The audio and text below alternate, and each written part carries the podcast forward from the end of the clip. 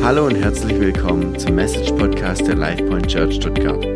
Als Gemeinde leben wir nach der Vision, wir existieren, dass Menschen ein erfülltes Leben in Christus finden können. Wir hoffen, dass Gott durch diese Message zu dir spricht und dass du dadurch gesegnet wirst. Ja, vielen Dank und ähm, schönen guten Morgen heute in dieser kleinen, kuscheligen Runde. Äh, es ist immer schön, zusammen in Gottes Haus zu sein und äh, ja, ihm die Zeit zu widmen, die er wirklich äh, von uns verdient, als, als unser Vater, als unser Retter, als unser Schöpfer. Und ähm, ja, es ist einfach wunderbar hier zu sein.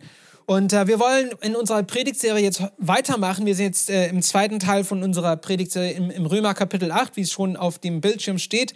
Und ähm, ja, wie ich schon letzte Woche davon erzählt habe, ist Römer 8. Warum haben wir Römer 8 gewählt? Weil es das stärkste Kapitel wahrscheinlich in eins von den stärksten Abschnitten in dem stärksten Buch der Geschichte der Welt ist. Und das ist die Bibel natürlich. Und das ist so ein Kapitel, das von vielen, vielen ähm, Theologen schon untersucht worden ist, auseinandergenommen worden ist, weil es wirklich Paulus sein, ich würde sagen, äh, sein, sein Meisterwerk ist in vielen Hinsicht. Der, der Autor, der hat wirklich das Glauben gut ausgelegt und erklärt, was es für uns heißt. Und wir wollen einfach mal ein bisschen reintauchen in Römer 8, um zu sehen, was heißt es für unser täglichen Leben. Und, und die Hoffnung ist, dass es uns stärkt, dass es uns in unserem Glauben unterbindet, dass es wirklich ähm, ja, äh, uns voranbringt in unserem ähm, selber, äh, in unserem täglichen Lauf mit dem Herrn Jesus. Und ähm, vor ein paar Jahren habe ich äh, einen Film geguckt, vielleicht kennt ihr es, ich weiß, es ist ein älter Film, aber ich bin nicht so ein Filmmensch, ne? also ich gucke nicht gerne so oft Filme, aber es, es gibt ein paar, die ich gerne so wieder immer, äh, ich, ich äh, denke wieder noch mal so dran, es sind solche Filme, die man sich merken kann. Und eins davon ist ein Film gewesen, Vielleicht kennt ihr es, ich werde mich hier ein bisschen hier mein Alter eigentlich äh, zugeben müssen, aber in 94 ist ein Film rausgekommen, dass die, äh, wie hieß es dann? Ich weiß es auf Englisch, aber ähm, im, im Deutschen heißt es Die Verurteilten. Ja, kennt ihr diesen Film? Toller Film, ich habe es gar nicht so erwartet. Es ist ein Stephen King-Film. Und äh, normalerweise ist ja Stephen King so ein Horrorautor, ne? Und hat diese Geschichte ge geschrieben über einen, äh, einen Mann, der ähm, also ungerecht ins Gefängnis geliefert wird und er verbringt viele Jahre dort und es halt, halt von seinen Erlebnissen dort und dann wie er vom Gefängnis dann wieder auch entkommt. Aber eins von den Leuten, äh, ich, äh, die im Gefängnis waren, ich möchte diesen Charakter hier highlighten, den ihr auf dem Bildschirm seht, das ist der eins von diesen Mitgefangenen, der heißt Brooks. So heißt er. Und ist ein alter Mann. In, Im Film selber ist er viele Jahre, 50 Jahre im Gefängnis gewesen. Er ist als junger Mann ist ins Gefängnis gebracht worden und er ist 50 Jahre lang im Gefängnis und in der Zeit ist er zum äh, Bibliotheken geworden. Er hat also die Bücherei im Gefängnis hat er betrieben und er hat auch Vögel eigentlich auch ähm, betreut. Und er ist, ist, so ein Charakter geworden. Und was traurig ist in diesem Film ist, hat er seine, er ist so lang, äh, hat er sich gut benommen, dass er gesagt, jetzt kannst du freigehen. Nach 50 Jahren wird er freigelassen. Und wie er sitzt, sitzt er jetzt im Bus und er sieht gar nicht zufrieden aus. Ne? Stattdessen sieht er richtig äh, voller Angst aus, beängstigt. Was mache ich jetzt mit dieser Freiheit? Und tatsächlich ist er eine tragische Figur im Film, denn kurz nach seiner Freilassung hängt er sich, weil er es nicht mehr ertragen kann. Er sehnt sich nach, seiner alten, nach seinem alten Leben im Gefängnis. Er sehnt sich nach dieser vertrauten Gefangenschaft, ehrlich gesagt, und weiß nicht zurecht, was er mit seiner Freiheit anfangen soll. Und eigentlich geht es heute darum, wir wollen darum sprechen, ähm, weil im letzten, in, in der letzten Predigt, in letzter Woche, haben wir herausgefunden, dass wir freigesetzt worden sind. Gott hat uns freigesetzt. Aber was machen wir mit dieser Freiheit? Was heißt es, in dieser Freiheit äh, zu leben? Und das wollen wir uns einfach mal noch ein bisschen näher anschauen. Hoffentlich stärkt es euch heute. Aber vor dem wir aber reintauchen, bete ich mal ganz schnell. Ja, Herr Jesus, wir danken dir für diese Zeit. Ich danke dir für ähm, dieses Kapitel. Und äh, ich bete, dass du wirklich mit uns heute sprichst. Leg neue Sachen für uns aus. Und ähm, ja, ich bete, dass wir wirklich in dieser Zeit auch rausfinden können, was heißt es, wahrhaftig in dieser Freiheit zu leben, die du uns geschenkt hast. Ja. Okay, Amen. Ähm, dann tauchen wir sofort ein. Äh, wir werden im Römer Kapitel 8 von Vers 11 anfangen zu lesen. Ihr könnt es auf dem Bildschirm hier verfolgen. Und zwar steht im Römer Kapitel 8, Vers 11, steht, ist der Geist Gottes in euch, so wird Gott, der Jesus Christus von den Toten auferweckt hat, auch euren vergänglichen Körper lebendig machen. Sein Geist wohnt ja in euch. Darum, liebe Brüder und Schwestern, sind wir nicht mehr unseren alten menschlichen Natur verpflichtet und müssen nicht länger in ihren Wünschen und ihrem Verlangen folgen. Denn wer ihr folgt, muss sterben. Wenn ihr aber mit der Kraft des Geistes eure selbstsüchtiges Verhalten tötet, werdet ihr leben. Alle, die sich von, den, von Gottes Geist regieren lassen, sind Kinder Gottes. Amen.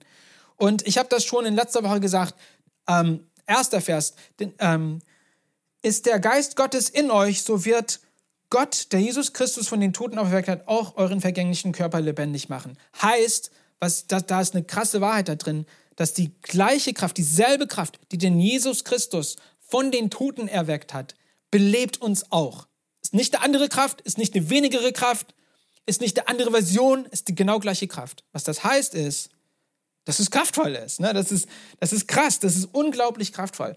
Und wir lesen hier weiter im Vers, wo es steht, darum, liebe Brüder und Schwestern, weil wir mit dieser Kraft lebendig gemacht worden sind weil wir mit dieser Kraft lebendig geworden sind, sagt er, darum, liebe Brüder und Schwestern, sind wir nicht mehr unseren alten menschlichen Natur verpflichtet und müssen nicht länger ihre Wünschen und ihrem Verlangen folgen. Und was das heißt ist, ich habe vier Punkte heute und das erste ist, dass, was das heißt ist, dass wir dadurch, dass Jesus uns lebendig gemacht hat, eine neue Identität bekommen haben.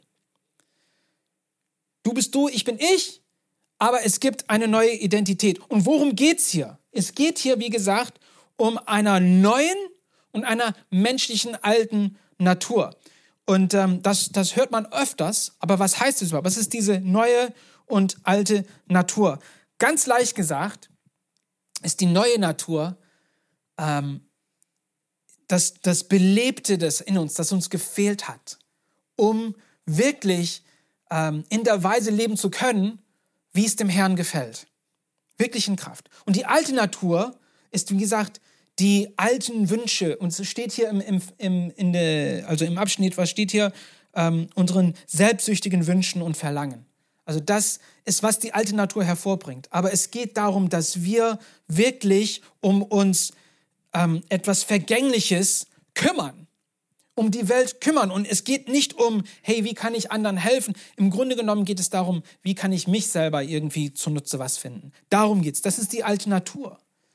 Und in, in dem Sinne, dass wir neu belebt worden sind, haben wir jetzt eine Fähigkeit, diese alte Natur zu ersetzen. Oder ist es ersetzt worden, besser gesagt. Es muss aber äh, ausgeübt werden. Und das ist eigentlich, worum es geht. Brooks, als er freigelassen wurde, hat er eine neue Natur bekommen. In der Szene im Film läuft er aus dem Gefängnis raus und schaut total, also der weiß nicht, wo er hingehen soll. Ich habe die ganze Welt liegt mir zu Füßen, aber was fange ich damit an? Was fange ich damit an? Und das ist eigentlich, was viele von uns auch wahrscheinlich so ein bisschen spüren, wenn wir diese neue Natur bekommen haben. Was fange ich damit an? Die alten, ähm, die alten Gewohnheiten sind noch da. Die alten Wünsche sind noch da. Aber ich habe auch diese andere Seite, die genau das Gegenteil tun können. Was mache ich damit? Was fange ich damit an? Ja, wenn ihr aber mit der Kraft des Geistes äh, euer selbstsüchtiges Verhalten tötet, werdet ihr leben. Alle, die sich in Gottes Geist regieren lassen, sind Kinder Gottes. Da, darin liegt die Antwort natürlich. Wenn ihr aber mit der Kraft des Geistes eure selbstsüchtigen Verhalten tötet, werdet ihr leben. Alle, die sich von Gottes Geist regieren lassen, sind Kinder Gottes. Also was das, wie gesagt, ist, du bist jetzt ein Kind Gottes. Wenn du ähm, zum Glauben gekommen bist, bist du ein Kind Gottes und wir können jetzt das ausleben. Aber was heißt das eigentlich? Was heißt es, es auszuleben und zu töten? Was heißt es, ein Kind Gottes zu sein? Wenn wir hier weiterlesen, in Vers 15, steht hier, denn der Geist Gottes, den ihr empfangen habt, führt euch nicht in eine neue Sklaverei, in der, ihr, in der ihr wieder Angst haben müsstet. Er hat euch vielmehr zu Gottes Söhnen und Töchtern gemacht. Jetzt können wir zu Gott kommen und ihm sagen, aber lieber Vater. Und wie schon erläutert, heißt es, dass wir frei sind. Dass wir eigentlich diese Freiheit verstehen müssen.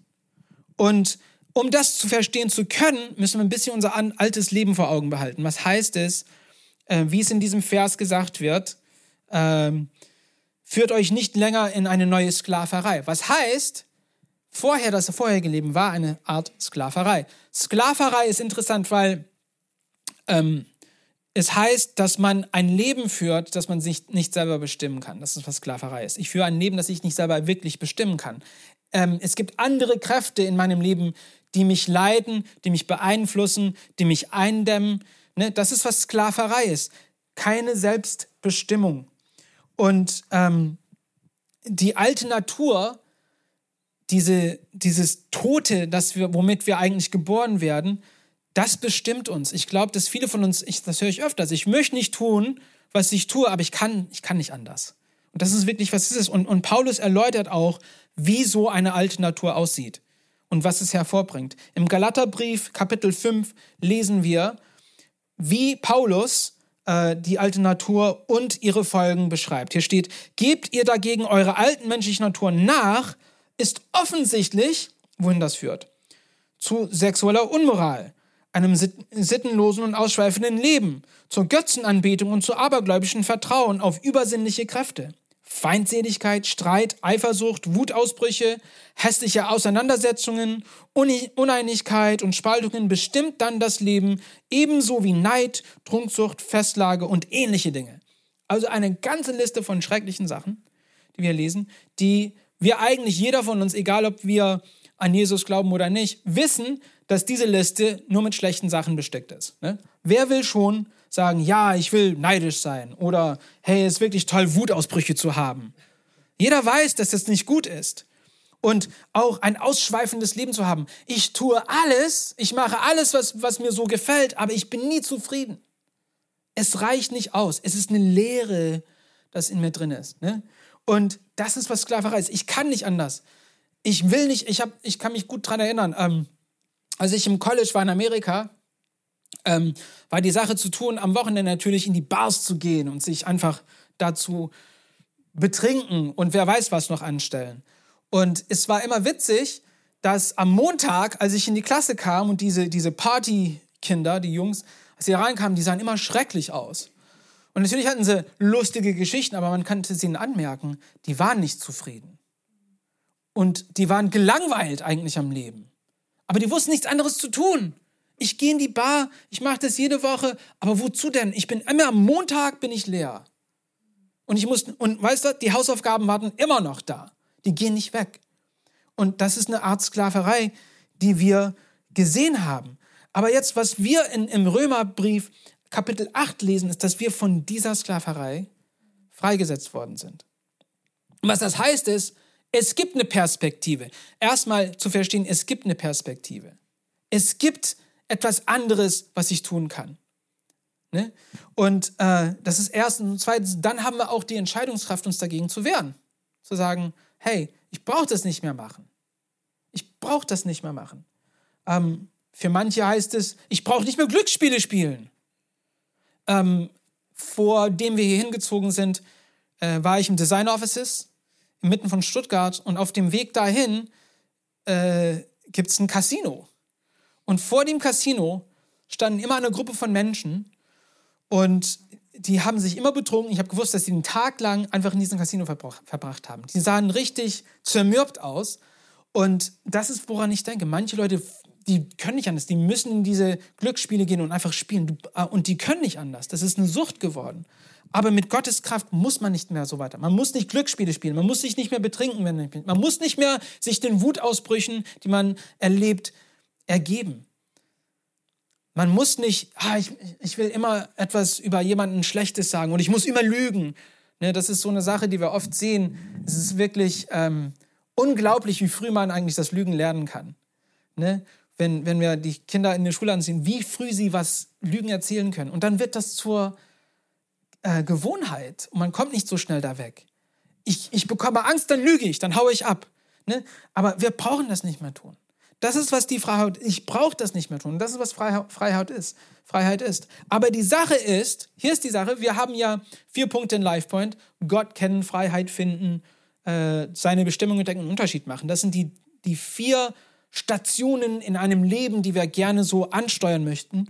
Ähm, Freiheit finden ist so ein Thema, dass, wenn man das von außen betrachtet, ja, das ist für die, für die Leute, die noch nichts mit Jesus zu tun haben, die nichts mit Jesus am Hut haben. Na, das stimmt gar nicht. Ich kenne mehr Gläubige im Leben, die nicht frei sind, als Ungläubige. Die, die haben diese Freiheit nicht gefunden.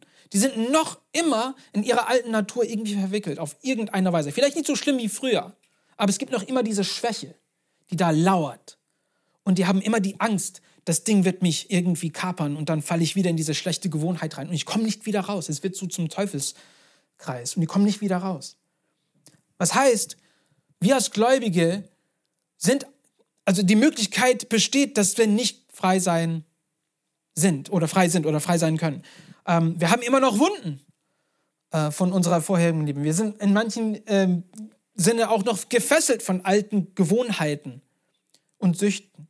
Und und das muss gebrochen werden. Wenn wir das nicht brechen, kann es uns zum Verhängnis werden, wie beim Brooks, der hat sich aufgehängt. Er wusste nicht, wie er aus diesem Zyklus rauskommt.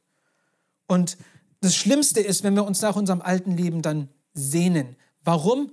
Weil es uns bequemer vorkommt. Ich denke immer an die Israeliten, nachdem sie aus Ägypten genommen worden sind.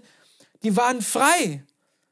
Die konnten sich selber den Weg bestimmen. Sie hatten einen guten Anführer gehabt, den Mose. Sie haben sogar ein, äh, äh, also mit Gott hatten sie eine besondere Beziehung. Und sobald es schief ging, haben die Israeliten, was haben sie gemacht? Haben sie gemeckert.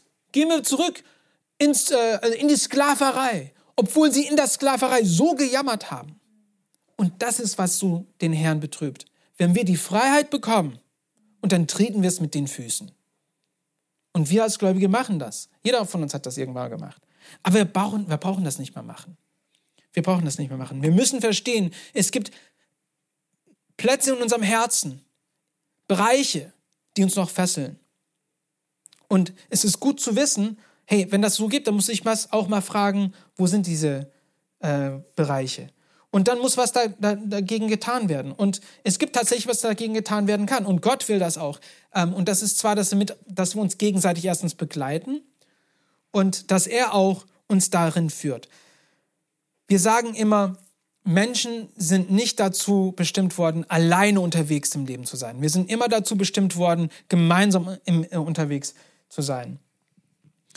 Ähm, und auf erster Linie steht in Römer äh, Kapitel 8, Vers 16 steht hier, Gottes Geist selbst gibt uns die innere Gewissheit, dass wir Gottes Kinder sind. Und was das heißt, ist, dass wir eine neue Nähe zu Gott dadurch haben. Und auf erster Linie haben wir einen Gebleits, äh, äh, Begleitspartner und das ist der Heilige Geist selber. Der ist immer bei uns. Der ist da. Ähm, die Wahrnehmungskraft dazu kann sich aber ändern. Äh, es gab eine Zeit ähm, in, in, unserer, in unserem Dienst in der Türkei, es war so ganz interessant. Die letzten, würde ich sagen, vielleicht zwei Jahre, wo wir in Kayseri waren, hatte ich so ein Erlebnis, das ich bis dahin nie so wirklich gespürt hatte. Aber ich hatte plötzlich so eine Wahrnehmung, ich bin nicht alleine. Ich konnte alleine unterwegs sein, ich konnte alleine im Bus sein, ich könnte alleine auf, auf der Straße laufen, aber ich habe gewusst, ich bin nicht allein. Ich habe die Gegenwart, tatsächlich die Gegenwart Gottes gespürt. Er war immer da, seine Stimme war immer da. Ich konnte seine Stimme sofort raushören. Aber das kam dadurch, dass ich wirklich mich auf ihn verlassen habe. Ich habe alles, was ich in der Zeit, es war so eine stressige Zeit, dass ich gesagt, es gibt nichts anderes, das hilft, außer dass ich mich äh, wirklich Zeit mit dem Herrn verbringe, ihm immer etwas von bringe und sage, ich brauche Hilfe.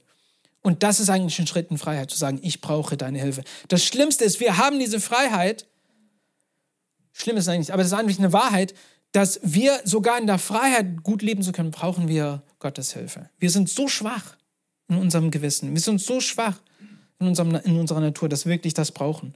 Und diese Nähe zu verstehen, ist wichtig. Es gibt uns eine innere Gewissheit zu sagen, du bist Gottes Kind. Ähm, als ich jünger war, das war so eine Frage, die ich gestellt habe, woher weiß man überhaupt, dass man Gottes Kind ist? Und meine Eltern haben mir auch gesagt, ja, das weißt du halt. Das war nicht so, das war nicht so eine Antwort, die mir gefallen hat. Wo, wo soll ich das wissen? Aber tatsächlich, wenn man das auslebt, spürt man es auch. Und man weiß ganz fest, ich bin Gottes Kind. Und wenn wir es suchen, stärkt es sich das auch. Ja, Und das gibt uns Kraft. Und deswegen ist es wichtig, dass wir das verstehen, dass wir eine neue Nähe zu Gott haben durch das Geisteswerk, das wir, wir jetzt belebt worden sind. Und das bringt uns zum letzten Vers, und das ist zwar, äh, zwar als seine Kinder, aber sind wir gemeinsam mit Christus auch seine Erben. Und leiden wir jetzt mit Christus, werden wir einmal auch seine Herrlichkeit mit ihm teilen. Und das ist, ich glaube, ein Hammerpunkt. Du hast eine neue Herrlichkeit. Du hast eine neue Herrlichkeit. Wenn wir Gottes Kinder sind, bekommen wir nicht nur neues Leben, bekommen wir nicht nur neue Nähe zu ihm, wir bekommen ein, ein wie, es hier steht, äh, wir werden erben mit ihm. Wir bekommen ein neues Erbe durch ihn. Und was das heißt, ist, dass Jesus, perfekter Mensch, Retter, perfektes Opfer, der teilt seine Herrlichkeit mit uns. Und das ist krass, dass er sagt, das, was ich gewonnen habe, gebe ich euch, ohne irgendetwas von euch abzuverlangen, frei zur Verfügung. Ich gebe das euch, damit ihr mit mir selber Erben sein dürfen. Und wenn man das sich so über, also das ist so ein, ein Konzept, wenn man da reintaucht, kommt man nicht mehr da raus. Es geht so tief. Es geht tiefer und tiefer und schöner und es wird immer schöner und schöner. Und das ist wirklich die Definition von Güte, dass etwas, was wir nicht selber erwerben konnten oder dürften, uns freigegeben worden ist. Hier habt ihr es.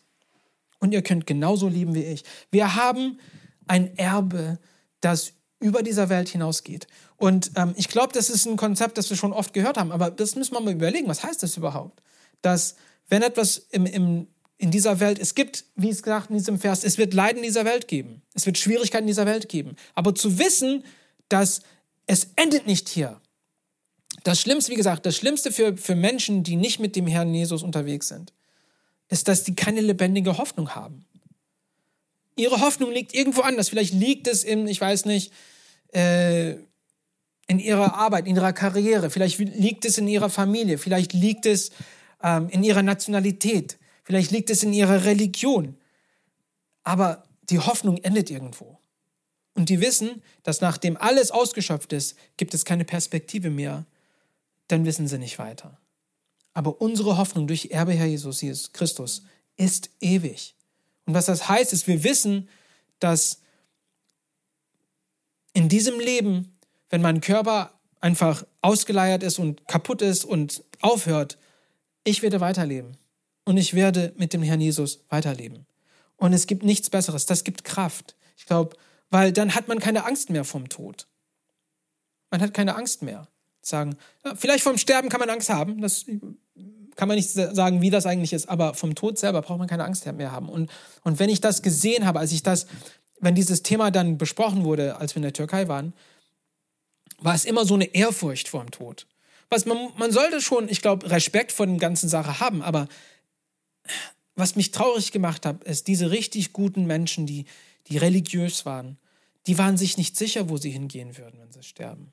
Die waren sich nicht sicher, ob sie uns gegenseitig sehen würden. Und wann immer jemand gestorben ist, war es elend. Elend und traurig als sie diese Leute begraben haben, weil sie nicht gewusst haben, ob sie sie je wieder sehen würden, obwohl sie alles richtig gemacht haben in ihrem Glauben. In Jesus Christus ist es nicht so. Und ich will nicht über Tod sprechen, aber einfach dieses Konzept im Hinterkopf zu behalten, zu sagen, wenn man den Tod versteht, kann man auch das jetzige Leben besser leben. Kann man es auch besser ausschöpfen. Und deswegen ist es wichtig zu verstehen, was unsere Erbe ist. Und die Erbe gestaltet sich in gewisser ähm, in gewissen Weisen. Und eins, eins, eines der Wege, wie es sich gestaltet, ist, dass ein Erbe des, des äh, Gottes auf Erden ist die Kirche selber. Ist nicht, okay, ich will ja sagen, wenn ich Kirche sage, würden manche sagen, ja, aber die Kirche hat vieles falsch gemacht. Nein, die Mitglieder der Kirche haben falsch gemacht. Nicht die Kirche. Die Kirche ist ein Konzept vom Gott, das erschaffen wurde, das ein Geschenk für die Menschheit ist es ermöglicht es, dass wir wirklich das ausleben können in einer Gemeinschaft von dem Gott gebaut, in einer Weise, dass das äh, ihm gefällt und durch ihn geleitet ist, wenn wir ihn das zulassen. Aber wie gesagt, die ganze Sache in diesem Abschnitt ist, wir müssen die neue Natur ausleben. Wir müssen die neue Natur füttern. Wir müssen die neue Natur stärken. Und Vielleicht würde man sagen, ja, wenn Gott so allmächtig ist, warum drückt er nicht einfach einen Knopf in unserem Herzen und sagt, jetzt lebt das? Ja, dann wären wir Roboter. Dann würden wir nicht Menschen sein. Und das ist für Gott so wichtig. Ähm, eine Sache, die, die mir immer so aufgefallen ist, ist, ich, ich glaube, dass Gott wirklich ständig irgendwo, ihm tut das Leben weh, sage ich mal so. Der spürt irgendwo etwas, das ihm weh tut. Warum? Weil er sieht, wie, wie die Welt kaputt gemacht worden ist. Er sieht, wie Kinder, die er liebt, sich für Schlechtes entscheiden. Er ist ständig, hat er ständig Schmerzen im Herzen. Aber trotzdem bleibt er dran. Trotzdem kommt er uns nah. Das ist so ein gütiger Gott, der ist so, oh, man kann kaum sagen, kaum wirklich ausdrücken, wie toll das ist. Und das Geringste, was wir tun können, wenn wir das verstanden haben, ist einfach zu sagen, hey, diese, diese Gewohnheit, die ich habe, die mir wahrscheinlich eine kleine Freude bereitet, wie wäre es, wenn ich das einfach mal beiseite lege? Und wenn ich es jetzt nicht selber machen kann, bete ich das, das wie, wie wir letzte Woche gesagt haben, Heiliger Geist, hilf mir, beten und ähm, uns wirklich darauf entscheiden, eine neue Gewohnheit reinzubringen. Und wenn das so ist, wenn wir Kinder Gottes sind, wenn wir wirklich das ausleben, lesen wir auch im, ähm, im Galaterbrief, was dadurch entsteht. Was hat der Paulus dadurch entsteht? Wir haben ja vorher gelesen, was die Folgen von der alten Natur sind. Aber was sind die Folgen von der neuen Natur? Steht hier im Galater äh, Brief Kapitel 5, wenn wir in der Gewissheit dieser Erbe leben, bring, bringen der Heilige Geist Gutes in uns hervor. Dagegen bringt der Geist Gottes in unserem Leben nur Gutes hervor. Liebe, Freude und Frieden, Geduld, Freundlichkeit und Güte, Treue, Nachsicht und Selbstbeherrschung. Ist das bei euch so? Dann kann kein, kein Gesetz mehr etwas von euch fordern. Eben. Liebe, Freude und Frieden, Geduld, Freundlichkeit und Güte, Treue, Nachsicht und Selbstbeherrschung. Wenn man ein Kind Gottes ist, hat man diese Merkmale. Wenn man ein Kind Gottes ist, hat man diese Merkmale. Wenn diese Merkmale nicht zu sehen ist, kann man so viel behaupten, wie man möchte, ich bin Christ. Man muss aber dann hinterfragen, bin ich wirklich ein Christ? Denn wenn diese neue Natur in uns ist, es ist eine Kraft. Es ist nicht nur eine Idee. Die neue Natur lebt. Sie treibt uns voran. Und die neue Natur wird sagen, tötet die alte Natur. Tötet sie, denn sie bringt nur Leid und Tod. Aber die neue Natur bringt Leben. Und was lesen wir hier? Liebe, Freude und Frieden, Geduld, Freundlichkeit und Güte, Treue, Nachsicht und Selbstbeherrschung. Es gibt kein Gesetz, das das verbieten würde. Stellt euch vor, wie verrückt es wäre. Du kann, es ist schlecht, dass du so treu bist. Hier hast du eine Strafe dafür. Wer bestraft einen für Treue? Ne? Oder für, für Nachsicht oder Güte. Wer, wer wird dafür bestraft? Niemand. Weil die Welt sogar weiß, dass das gut ist. Und die Welt braucht das. Und wenn du ein Kind Gottes bist, hast du die Gelegenheit, das auszuleben. Und warum würde man das nicht ausleben? Diese neue Identität müssen wir ausleben. Und wie macht man das? Ganz kurz zusammengefasst, es fängt damit an, dass wir es verstehen. Wir verstehen, was dieser Erbe ist. Und es geht dadurch, dass wir ins Wort Gottes gehen. Wie gesagt, das ist, äh, diese, dieser Abschnitt stammt aus der Bibel. Das Wort Gottes, das für uns aufbewahrt worden ist, für die Menschheit. Und ich, ich, mir lieb, lieb, was es im, im, ähm, in der Bibel steht, sagt, ich werde mein Gesetz auf ihren Herzen schreiben. Nicht auf Steintafeln, sondern auf ihren Herzen. Es wird lebendig sein in ihnen. Und wir leben in diesem Zeitalter, wo das lebendig ist. Und wir müssen es verstehen. Und wenn du eine neue Identität hast, heißt es, wir müssen regelmäßig ins Gebet gehen. Wir müssen regelmäßig das Wort lesen. Nicht weil, hey, wenn ich es lese, bin ich ein besser, besserer Christ, sondern das ist Leben.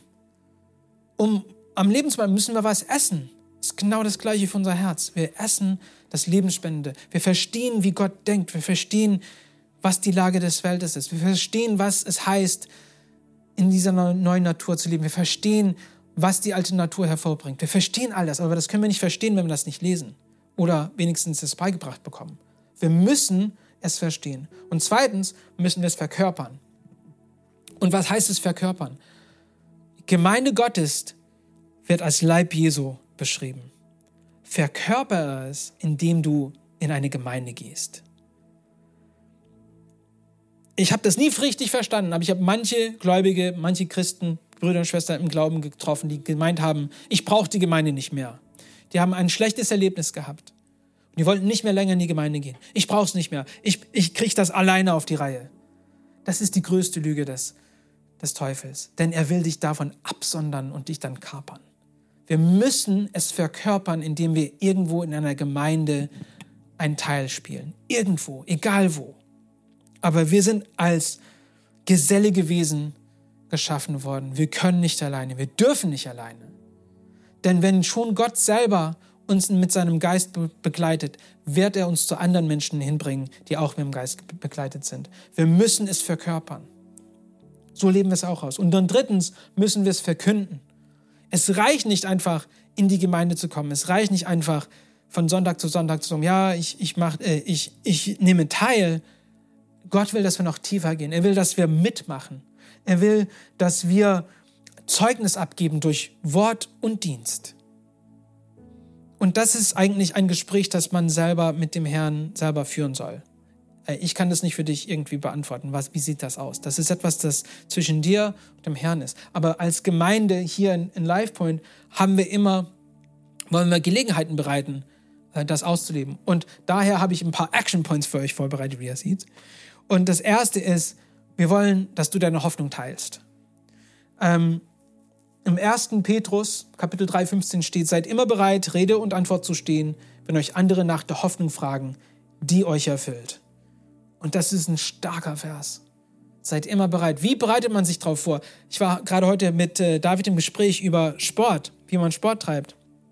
Und ähm, im, in Wettbewerben, äh, man sieht nur das Wettbewerb, wo, sagen wir mal, ein Läufer, ich war Langstreckenläufer, oder Boxer, wie David es war. Wir sehen nur dieses Wettbewerb. Aber was wir nicht sehen, ist, wie viel Vorbereitung in dieses Wettbewerb reingegangen ist. Wochen, Monate lang von Arbeit, von Trainieren, von Vorbereiten und dann ist man in diesem Wettbewerb drin. Und das ist genauso, wie es mit dem Zeugnis ist. Du kannst kein gutes Zeugnis abgeben, wenn du dich nicht darauf vorbereitest. Wenn du vorher das nicht selber ausarbeitet hast.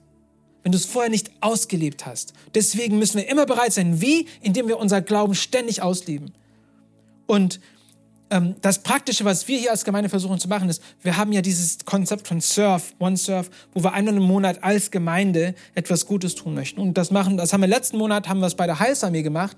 Und diesen Monat machen wir es zwar nochmal am Heilsarmee, sondern, äh, und, und zwar am 19.03., wenn wir nochmal die Heilsarmee machen. Und wenn du dazu Zeit hast, komm vorbei.